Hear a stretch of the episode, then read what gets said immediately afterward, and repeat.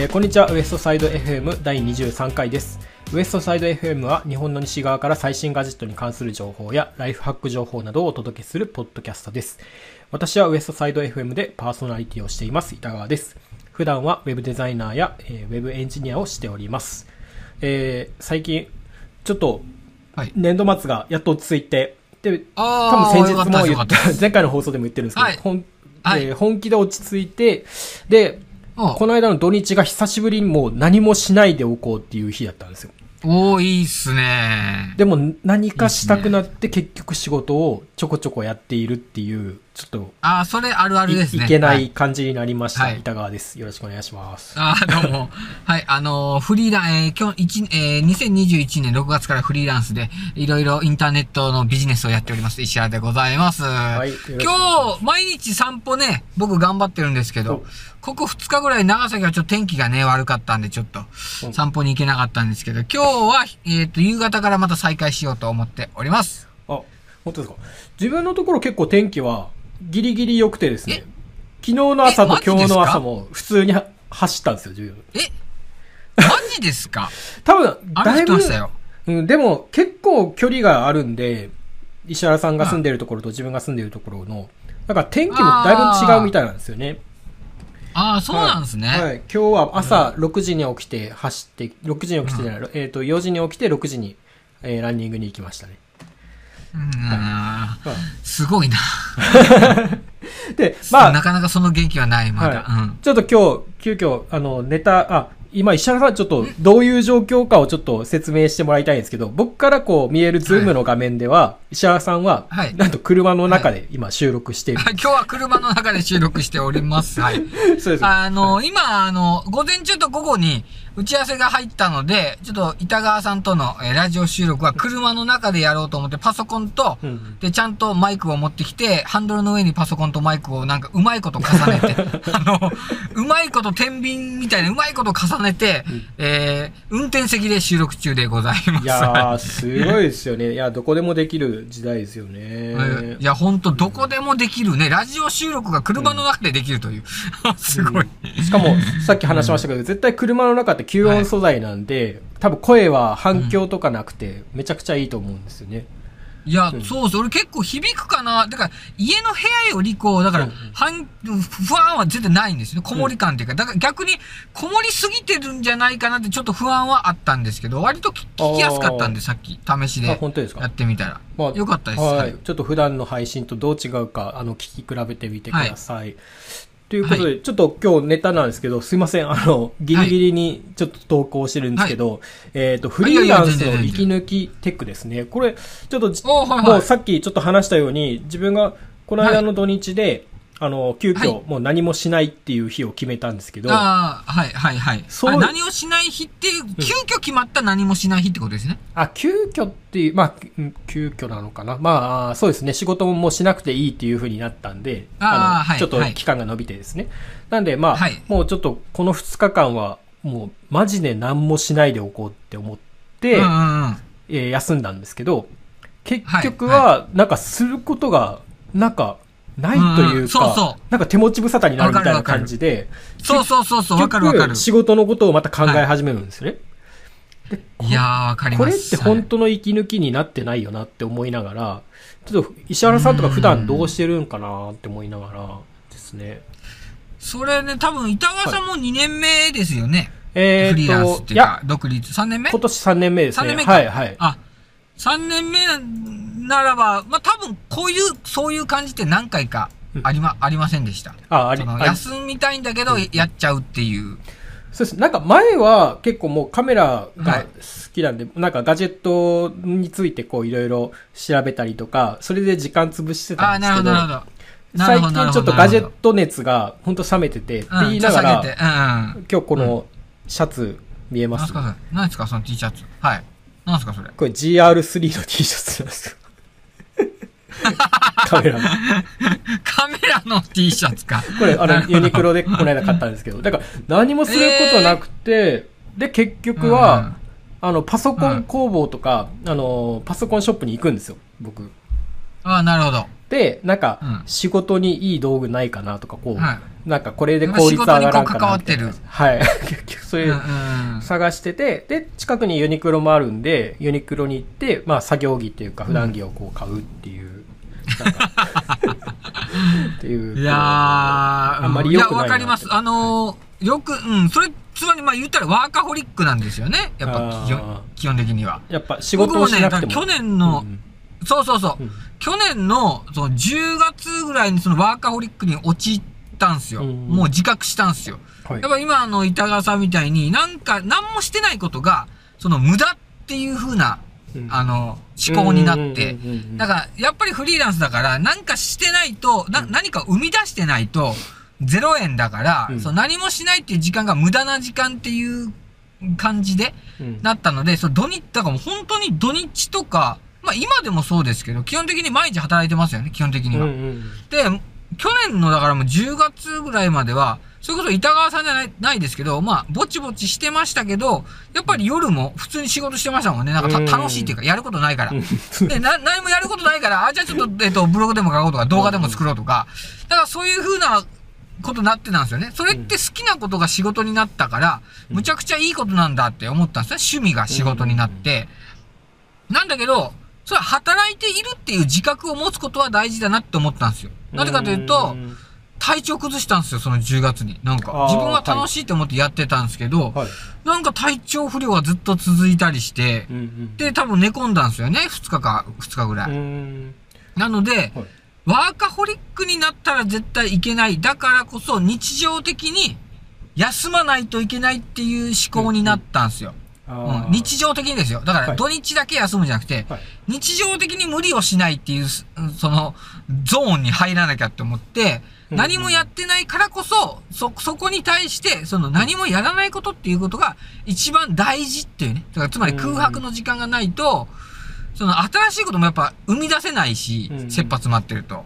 なので、えっ、と、去年のだから11月から本格的に本当に、暇っていう幸せを噛み締めるっていうゾーンに入ってて、すごい、もうちょっとなんかワンランク上を行ってますね、自分の。そうそうそうそう、ワンワンラックっていうか、まあ、うん。なので、もう、本当にね、板川さんが考えている以上とか、僕のことを知ってたり、このね、今の放送を初めて聞く方でフリーランスで大変そうとか思うんですけど、僕本当に、実動ね、多分、4時間とか5時間しか働いてないんですよ。ああ、でも、なんかそんくらいがいいっては言いますけどね、でも。うん。うん。だからもう5時ぐらいにな、だから4時ぐらいになったら、もう、じゃあ3時過ぎで、あ、もう今日1日終わりみたいな。ちょっとモードに入ってくるから、うんその、仕事に対しての、その、姿勢を和らぐ、姿勢がこう、きゅ集中力とかをこう落とすんですよ。もう3時過ぎたら。うんうんうんで落とさないと5時からパパリッとこう、切り替えができ、難しいんで、はい3時ぐらいから、ああー、もう終わりか、今日も、みたいな感じで、うんうん そのやってたことの集中力とかをこう散漫させる。つまりうん YouTube を見たり、はいはい。仕事したり、なんかもうちょっとこう、もうなんかやりたいことをまず手出してみるみたいな感じになって、4時ぐらいからもうほぼほぼ仕事せずに YouTube 見たりう、んアニメ見たり、で、5時から歩く。うんで、5時から歩いたら、その帰ってきた瞬間にもう完全休養なんですよ。オフなんですよ。ああ、まあ、あの、ウォーキングがもうスイッチみたいな感じなんですかね。オンオフの。もうスイッチみたいなうんもうオフ、オフなった、はいもうそ、そっから仕事、だからメールとかチャットとかも、えチャットはたまに返すけど、はい。メールとかのやっぱクライアントのメール、メール案件とか全全部もう返さないですね。うんうんメールも見ないし、ただ、だからもうその手持ち無沙汰になるときにし仕事しなきゃってなるじゃないですか。うん。だからちょっとね、これは本当幸せな話なんですけど、うん無駄に、その、最近ね、アニメをめっちゃ見てるんですよ。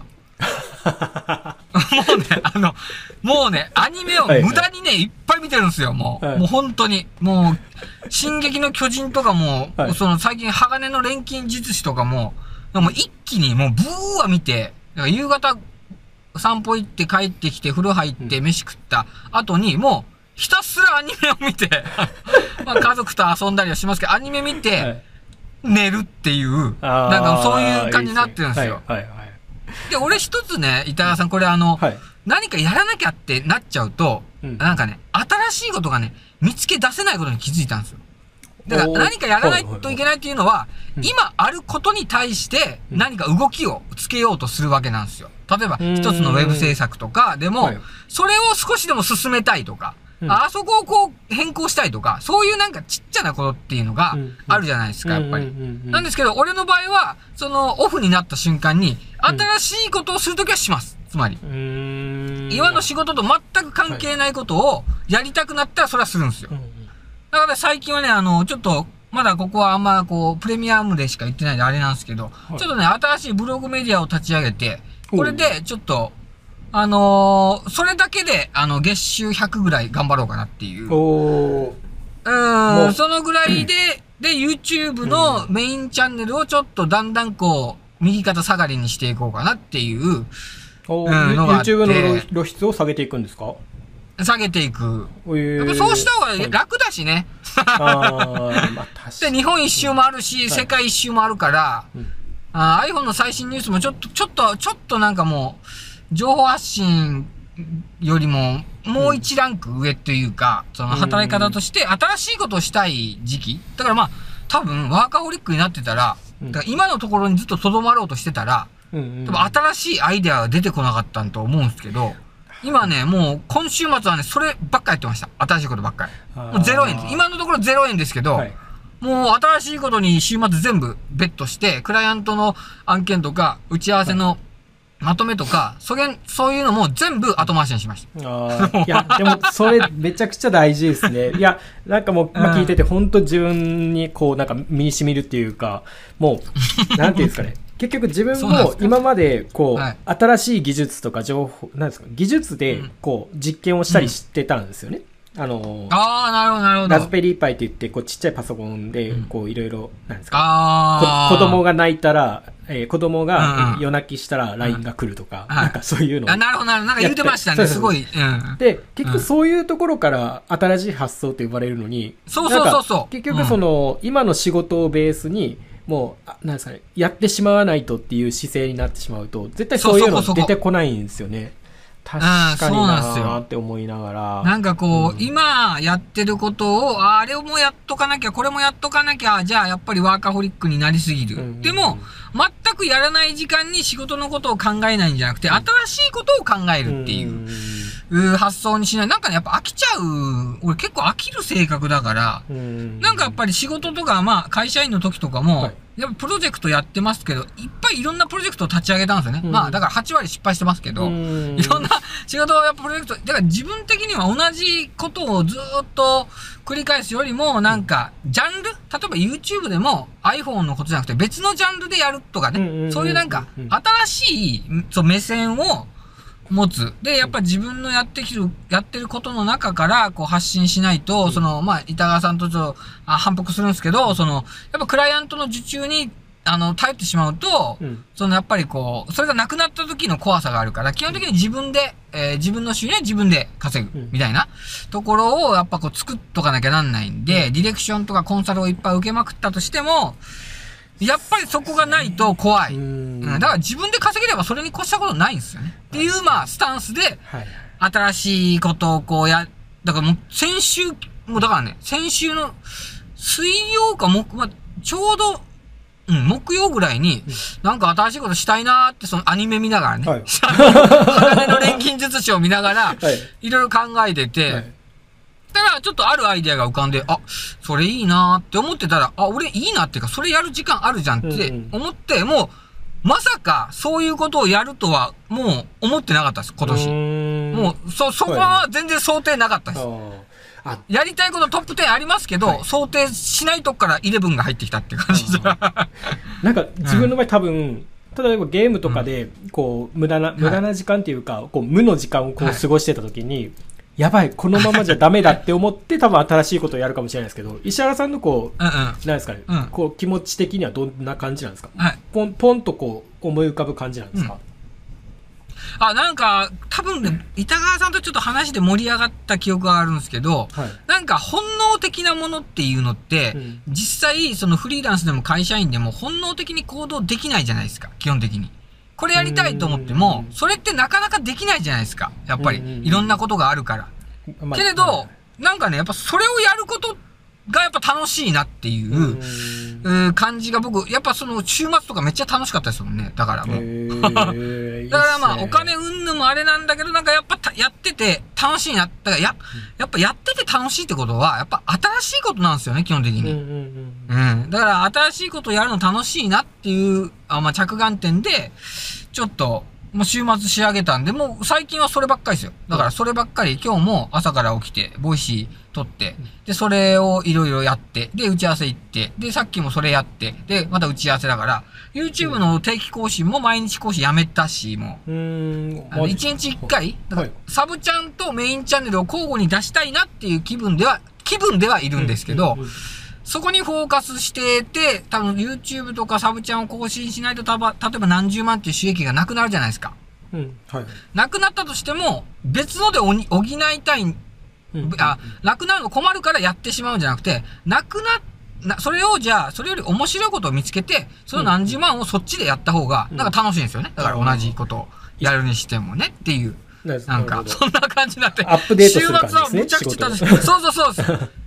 なんかね、はい。おもし、久しぶりになんか新しいことやったなって感じはえーありましたね。いいっすね。うん。それを最近やって、はちょっと楽しい、楽しく日々を過ごしております。なるほど。で、でも、はい。さっき言ったように、本当に実動、だから平日はもう本当に朝9時ぐらいから Voicy 録って、うんまあ3時には終わって、まあもちろん休憩っていうか、うんあの、散歩とかもい昼あるんで、終わったらもう、4時以降はほとんどせずにアニメを見ている。だからもう無駄なことをしないと、余裕がないと、新しいことを思いつかないっていうか、うんあれやってみようかなっていう自分の本能に、こう、従えないいっぱいいっぱいだと。うんっていうところがあるんで、僕の、その息抜きテクとしては、はい本当にやらない無駄な時間がうん、むちゃくちゃ大事だよっていうことを自分で実感することですね。あうん、あ。なんか、うんもう本当に自分が、そう、改めるしか、もうないんですよ。もう自分が、あこれは無駄だって思うか思わないかは自分の中だから、アニメ見ながら、鋼の錬金錬金術師見ながら、い。あ、なるほどね、なんか、10日交換ってこういう概念なんだ なんかね、あの、いや、本当、はいはい。なんか最近ディレクションとかしてても、進撃の巨人のこう、モノマネとかしたりする。なんかね、だからそういうのを、なんか社長から、はい。あこれこれ、医者、一平、ちゃんこれこうこうしとってよって言われた時に、その、進撃の巨人って、はい。心臓を捧げるって ポーズがあるんですよ。わかります、わかります。うん。それを社長の前でするとかね。なんやって言われるっていう。いや、進撃の巨人っすよとか言って。はいなんか、そうやった方がやっぱ楽しいなっていう感じなんですよね。うんなんか、うん。なんなかる、うん。だからも、も、もっとひょうひょうと生きていきたいんですよう。んだからもっとこう、カジュアルに生きていきたいから。うん。なんかそういう面白みがいっぱいある方がいいから、ほん、本当はまあ仕事せずに友達と遊んでた方が面白いのはそれだしね。うんアニメ見てた方が楽しいはあるし、だからそこにもっとコミットしなきゃなんないから、そう、お金になるところっていうのをもっと新しいところにこう、フォーカスしていかないと、うんどんどんそれが仕事になったら、趣味から仕事になったとしても、それはやらなければならないことになった瞬間に、ちょっと苦痛であるし、プレッシャーになるんですよね。そういうものをちょっとこう、焼肉食いに行こうと思ってたら、いや、やっぱラーメンにしようみたいな感じでカジュアルに変えていきたい。これが、その、多分ね、あの、板川さんの思い描く、その、企業じゃなくて、僕の、その、フリーランスのフットワークの軽さかなって思ってるんですよ。うんその業種を変えれるみたいな。なので、ちょっとね、あの、業種を変えようと思います。なるほど。こんな感じであちなみにそのブログは、いドメインとかは決まったんですか、もあ、もう全部、もう、もう週末で全部、あもう全部、全部終わりました。もう全部終わって、はいもう、もうだからもう Google サチコとか、はいアナリティクスとか、はいはもう全部、全部終わったです。おあとはもう記事書いて、はいあもう行くだけです。おだからあと記事書いて、まあ集客、だから SNS も全部立ち上げて、うんうん。SN、TikTok、Twitter、えっ、と、インスタ、全部立ち上げて、ブログで SNS の流入と SEO からの流入を、こう、測りつつ、Pinterest とか、ちょっと Web3 の関連で、ちょっとこう、PR できるプラットフォームないかな、みたいな感じで、こう、リサーチしていくみたいな。ちょっと楽しくて、全部やっちゃいました。えーまあでも ブログのデザインも全部やったもん。はい。すごはいいですね。もうやりましたはいいや面白かった。なんか自分ももう、なんですかね、何かこうサービスを作りたいってこうイメージはあるんですけどね。なかなかこう、言ってましたよねはいうんちょっと、いろいろ考えすぎたら結局規模が大きすぎて、こう、前に進めなくなるんですけど、まあそれってもう本当見切り発車でやった方がいいんですけどね。ちょっと今、そうですね。やっぱ、はいああ、そうですね。だか俺も今回のブログメディアで立ち上げて、えっ、と、ダメならもうすぐやめうます。ただ、ダメだったね、はい。結果ダメだったね、じゃなくて、そのやってる最中が楽しいねっていうことをちょっとこう、うん、そっちにね、ちょっとフォーカスしないと、何でもかんでもその、プレッシャーになっちゃうのがちょっと、あれや、あれなので、うん。とりあえず60歳まで頑張れ、まあ、50歳まで頑張れば、ビビットコインが何とかしてくれると思うし、60 歳まで頑張れば、そう、60歳まで頑張れば、60歳の時に、俺今確定拠出年金ね、個人型やってるんでそれがまあに2500万ぐらいになるんで、うん。あの、あの、シミュレーションで。そこまでやりたいことをやって、細々と暮らしていこうかなっていう感じ。あのちなみにその、ハマったアニメって何かあります？進撃の巨人。進撃の巨人ハマったっすね。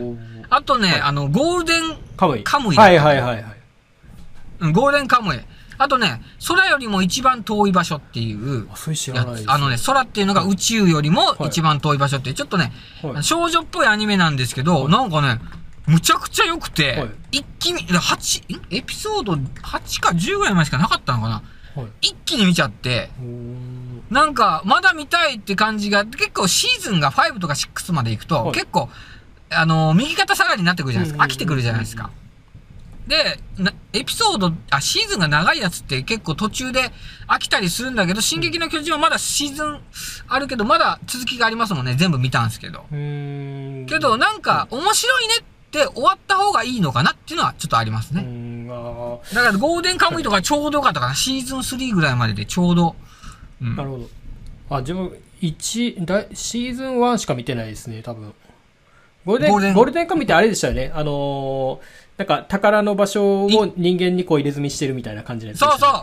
イヌイットとか、はいはいあの、その、北海道の北海道とロシアの関係みたいな、うんうんなんかね、その民族とのごたごたもなんか勉強になったんですよね。あ、こういうのが北海道の上と、ななんか争いあるじゃないですか。うんうんこうんの浄土の争い。はいはい。なんかね、そういうことをこう、うん考えさせられて、あ、なんか自分の人生が深まったって思って。えー、あ、ちょっと見てみよう。うん。いや、面白かった。いや、パッとね、やっぱ1話、2話ぐらい見て、はい。決めるんですよね。あ、うんこれおもろいなと思ったら、立て続けに見るじゃないですか。はい。だから、まあ、3話ぐらいまで行って、全然おもんなくて面白く、あ、次見たいって思わなかったらもうやめましたね。やめてます。だから今言ったやつはもう3まで見たら一気に見ちゃったやつ。あと、リ、ゼロの、ゼロから始める異世界生活とか。その辺もね、多分シーズン2まであって途中まで見たかな。けどなんか最近ちょっとこう、うん、テイストがちょっとくどすぎてやめたっていうのはあるんですけど。はいはいはい。うん。なとにかくでも空よりも一番遠い場所っていうのはやっぱり、うんうん、なんか面白かったな。なんか、うん、探検、冒険。やっぱ冒険とか探検が自分好きなんだなってえー思う感じですね。面白そう板川さん、あの、はいコードギアスって見たことあります？あ、コードギアスは多分1話ぐらい見てやめましたね。となんかい、や、俺も、なんか、うんなんだったっけなかなうんあと、うん。あえーっと、サイコパスとか、なんか、あー、今見ようと思ってたんですけど、ダメだったんですか、なんか自分は合わないですね。結構、ああ、マジか。なんか多分僕が幼稚なのか、すごいこう、はい大人向けの、あの、アニメとかっていう、なんか、みうんうん。うん。なんか作、作画的な感じが、こう、大人向けのやつで、ちょっと自分に合わないんですよね、なんか。なんなんだろうなああ。物語がいや、あの、その、コードギアスっていうのは、はい。その、俺もめっちゃね、アニメ何がいいかって言って、ネットフリックスうろつくのもも,、ったいないなと思って、結構俺検索してね、うんうん。あの、YouTube とか見たりするんですけど、コードギアスって、はい。どのサイト、どの YouTube チャンネルでもトップ3に入ってくるんですよね。はいはい。で、だからもうもう、じゃあもう見ようとうん思って、この間見たんですよ。うんうん。だしエピソード2まで行ったんですけど、ダメだったですね。あこう思ん、だから、おやっぱ面白くないというか、なんかこう、世界観はいいんだけど、主人公がちょっとこう、なんか、インテリすぎてっていうか、なんか、あまりにも頭が良すぎて、はい天才すぎて、最初から全てうまくいくみたいな、はい。なんかこう、応援したくないようなキャラ。でもなんか人気はあるんで、俺がダメなんかなって。いや、でも合う合わないありますけど、絶対。まあ、あの、あれは、でもあれ、うん僕、あの、王様ランキングが、はいあの、ハマりましたあね、一時期、ちょっと。ああ、僕も全部見てます、はいそれ。子供で見て、子供と一緒に見て、うんうんちょっとえぐいですけどね。そうですね、うんえぐいところもありますけど、なんか、まあ、面白いですね。あれは。うん、うん、なんか面白い。はいまあ見てます、俺も、俺も。うん、それ見てます。なんでもうアニメはね、ちょっとね、今年はね、ちょっと力入れていきますよ。おアニアニメブログをちょっとやってもらう。いや、でもね、はいやっぱりね、よ余暇を楽しむっていうのが、やっぱり、なんかフリーランスとかになったらやっぱり、もうそれこそ趣味が仕事はいいんだけど、やっぱこう、うん、娯楽っていうものからちょっとやっぱ離れ気味になっちゃう、逆に。うんうんうん。なんかオンオフがつかないから。だからもう、本当に、ちょっと、去年から言ってるけど、うん、やっぱ遊ばないとなっていうのはありますね。ああ、わかります。いやもう、だから自分最近、もうゲームをなんか無理にでもしようかなって思ったりしてるんですよ。な、なんか、ハマってる、ややってるゲームあるんですか、最近？いや、ないんですよ。あの、えまあ、ない？フフォートナイトをやろう、またやろうかどうかっていうのは悩んでて、ああ、うん。なんか、俺は、そう、ダメやったですもんうね。んあとは Apex Legends ですっけでそう、そはいっち系が好きなんですか？結構サバイバル系が好きなんですよ。なんかえ、シューティング、あの、TPS とか、FPS が好そうですきなんそうですね。かうんおー。だからなんか、あと、やるとすればロールプレイングなんですけど、でもロールプレイング、うん RPG って時間がかかりすぎるじゃないですか。なんか、だから40時間とかかかりますもんね、普通にね。はい。ってなると、結局そこに時間を割くのが今度もったいないと思い始めるんで、いや、でもそれわかるわ。それ。でもさっきの石原さんの話でいくと、うんもう、うん無理にでもこう余暇を楽しむって考えたら、その時間はあった方がいいのかどうかっていうのを考えたりとか、今してたんですようんそうそう、そう、そ、それは絶対必要だと思うんですよ。ただ、うんその、研ぎ澄ましていけば、うん。余暇でも面白いやつをやんないといけないと思うんですよ。うんうんうん。だからアニメとかもハマんなくても見るじゃなくて、うん。ハマるアニメを見るし、うん。ゲームもハマるゲームをするっていう感じ。うん。だから、思んないんだけど、これもその余暇だじゃなくて、やっぱ面白いゲームをやんないといけないと思うんで、うん。合う合わないで、絶対決めた方がいいし、無駄だなって思ったら、俺もね、オクトパストラベラーってね、ニンテンドースイッチで買って、はい。えっと、一時期、もうだから40時間ぐらいやってるんですけど、はい。なんか、ある一定のところを超えたら、あ、無駄やと思って、あの、途中で積み切りになってますもんね。あれ以来うん、有機 EL の任天堂スイッチ買って、オクトパストラベラー買って、で、余暇の時間それやってたんだけども、もう、有機 EL ディスプレイも、の、任天堂スイッチももう子供たちが使ってるし、もう、ゲームすらしない。はいはい。うん、なのでもう、アニメになって。でも俺、あれやりたいんですよ、サイバーパンク。サイバーパンク。あ、知らないですね。尾さん知らない？いやあ、自分あんまりゲーム詳しくないんですよ。あ、そうなんですね。俺、はいサイバーパンクっていうのをもうやりたくて、はいあのプ、プレイステーション5が出たら、ファイファ出たらって、こ変えたら買ってそれやりたいなっていうのはあるんですけど、5さえ買えないから、まだ。これ、何ですか、シューティングんですよ。ではないんですか？これ何なんだろう？あの、まあ、オープンワールドですね。あ。ー。グランドセフトオートちょっとね、アキラっみたいな感じぽい感じ。あグランドセフトオートのアキラとか、ちょっと近未来的なあ、、へー。あの、やつなんですよね。はいはいはい。それか、俺、あのーなんすか、あの、あのゲームでもし、今、今後やっていこうかなと思うのは、そのサンドボックスってやつです。サンドボックス。サンドボックスってやつは、はいその、えっと、仕事になるんですよ、それう、ん将来。NFT に関連されてて、うんはいはいはいサンドボックスの土地を売買したり、はいはい武器とか手に入れたり、武器とか作ったり、うんうんうんその、えっ、と、デジタルアートクリエイターっぽい活動ができるんですよなるほ。どボクセルアートっていう、まあ、あの、ボクセルを使って、例えば恐竜を作って、えーサンドボックスで売るとか、はいそういうことができるんで、うんうんその辺、なんか時間がある時にこう、やりたいなっていうのはちょっと考えています。なんか楽しそうだなって。いうのは。これ多分、あれですよね。アカウントとかも売れたりするっていうことですよね。アカウント多分そういうことだなと思いますよまあうん。ぶかへえ、あ、こい。だからもうサンドボックスの土地を俺は買おうと思って、去年ね、12月にね、はいあのーえーコインチェックって日本の、えっと、取引所が、はい。その NFT の、えっと、サンドボックスの土地を売ってて、はい。で、それを販売開始しますよって言って、開始された直後に、あの、オンラインしたら全部50万以上で売れるっていうね。全ソールドアウト。うわーと思って、もう俺らの、だからもう企業ぐらい大きい。媒体で参入しないと、うんもうだから NFT とかメタバースも、結構だから、もう今参入ししてないと、あ、うん厳しいんだっていうのはもう肌で感じたんで、うん今ディレクションしてる企業さんには、そのメタバースとかうん NFT っていうのを率先して勉強するようにお勧めしてます。うん もう乗り遅れちゃうから、もう多分今やっとかないと。個人ならいいけど、やっぱ企業は今やっとかないともう絶対もう乗り遅れだなって思います。うんうんいやーここら辺、自分、ちょっと今、勉強しないといけないですね。いやー多分、ウはいェブ制作だったら、はウェブ3とか絶対出てくるんで、もう、うんもうメタバースとか、そういう仕組みっていうか、メタバースじゃない、あの、ブロックチェーンはい。との兼ね合いとか、多分、ワードプレスとかも多分プラグインで、いろいろ多分今後開発者が出してくると思うんですよね。そういう NFT のプラグイン挿入して、はい NFT とメタマスクをつないで、うんそこのウェブ上で NFT を売れるとかね。やっぱそういうマーケットになってくると思うんで、うん。多分それは関連してると思うんで、勉強、勉強してたっていうか、それはあった方が絶対、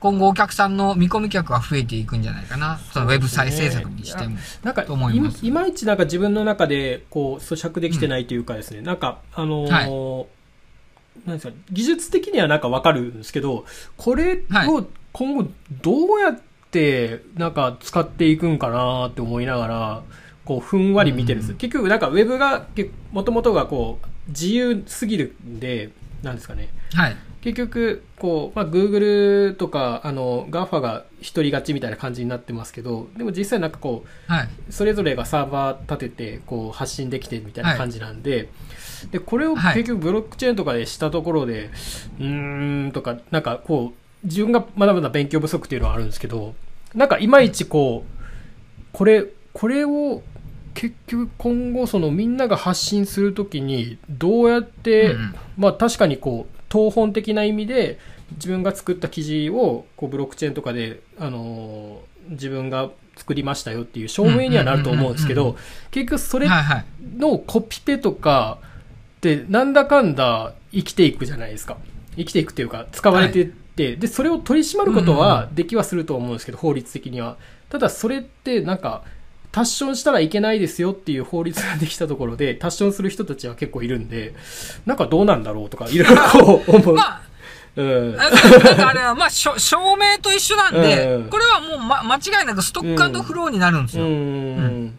だから、あのーつ例えば、えっと、誰だったかな？あのージャック・ドーシーって、あの、うん。ツイッターの、あのーね、もうやめてますけど、あの人のつ、一最初のツイートが3億円だったかな、はい。ぐらいで売れたっていうのはう、んすべてのツイートを売り出したら、うん。多分そんな金額になってないと思うんですよ。うん最初のツイートだけを NFT 化してブロックチェーンで紐付けて、それを商品として発売したから3億円なのでうんうんうんうん、ウェブサイトでもそれが同じことが起き起きると思う、あ、起きるようになるしうんうんうん、これ動画でもそれが行えるので、あの、インスタグラムとかもほら NFT 事業も参入して、もうやるって言ってて。でももう YouTube とか他のメディアも全部、あの NFT 事業って入ってくると思うんで、例えば僕が出す動画一つ NFT に変換して買えますよっていうビジネスにつながってくるので、出しすぎてもダメだから、だから有料と無料の部分、無料分はあったとしても、うん。NFT 化するものが10個のうち1つ、それにやっぱ価値があるので、そういうふうなやっぱストック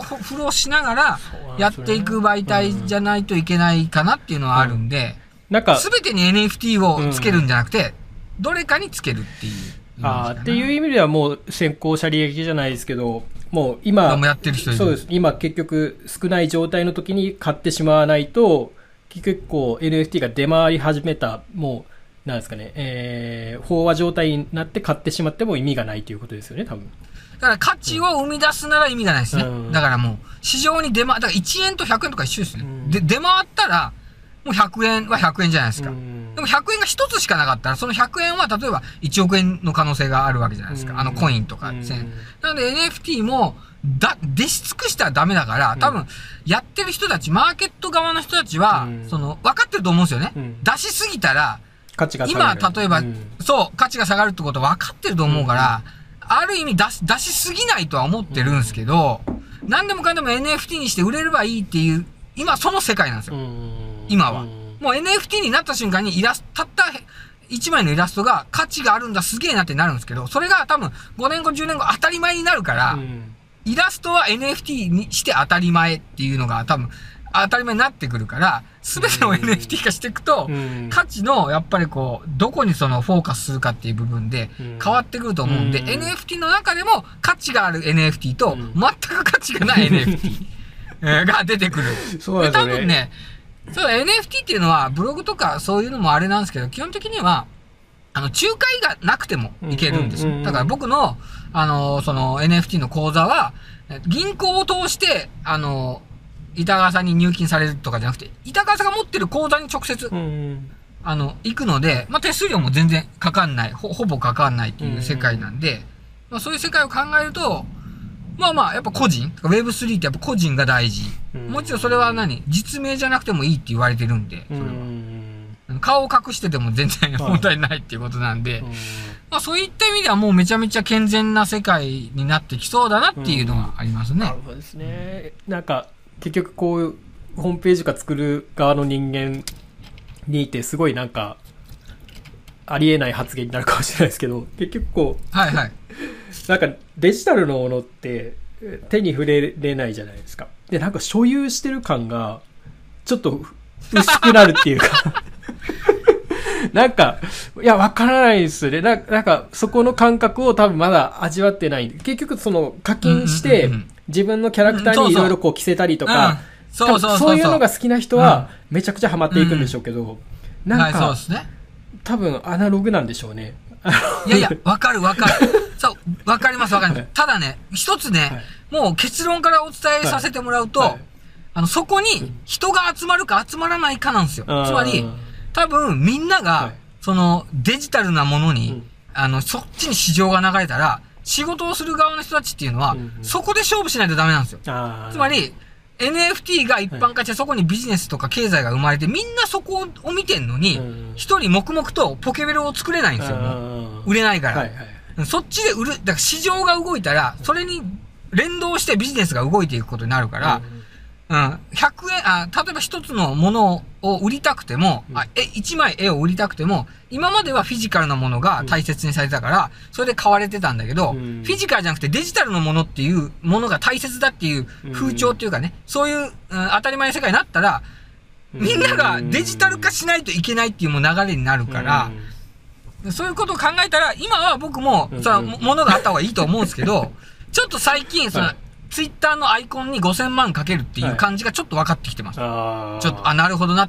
ポルシェを持つみたいな感覚で、5000万のイラストを買うっていうのがちょっと分かってきて。ただね、でもこれちょっと話まとめますと、NFT っていうのは、ビジネスだけが全てじゃないですよ。もう一つあって、証明なので、例えばそのウェブサイトを作った、そのウェブサイトを作りましたで、それを作った人が誰なのかっていう NFT を発行しておくといいってことですよ。それ板川さんって証明ができるので、あとその契約書とか、あの、そういう仲介のとかね、うん、そういうなんかこう、印鑑を押すっていうのもなくなるし、うん、それが NFT で発行しておけば唯一無二だから、コピペして悪用されることもないから、家を買うにしても契約書は NFT 化全部して、それをブロックチェーンで繋いで契約を交わすみたいな世界になってくると思うんで、うん、そっちですよね、まあ、基本的に。改ざんされにくくなるっていう感じですもんね。そうそう、改ざんが難しい、うん、っていう感じですね。いやー、難しいですね。深い。難しい、難しい。いや、だから、いや、難しいですね。今後、結局どうなるかっていうのはもう、なんですかね、予想つきにくいというか、まあ、多分 NFT 自体は結構伸びてくるとは思うんですけど、仮に10年後どうなるかっていうのはまだ、なんか、正直まだイメージでは全然できてないっす。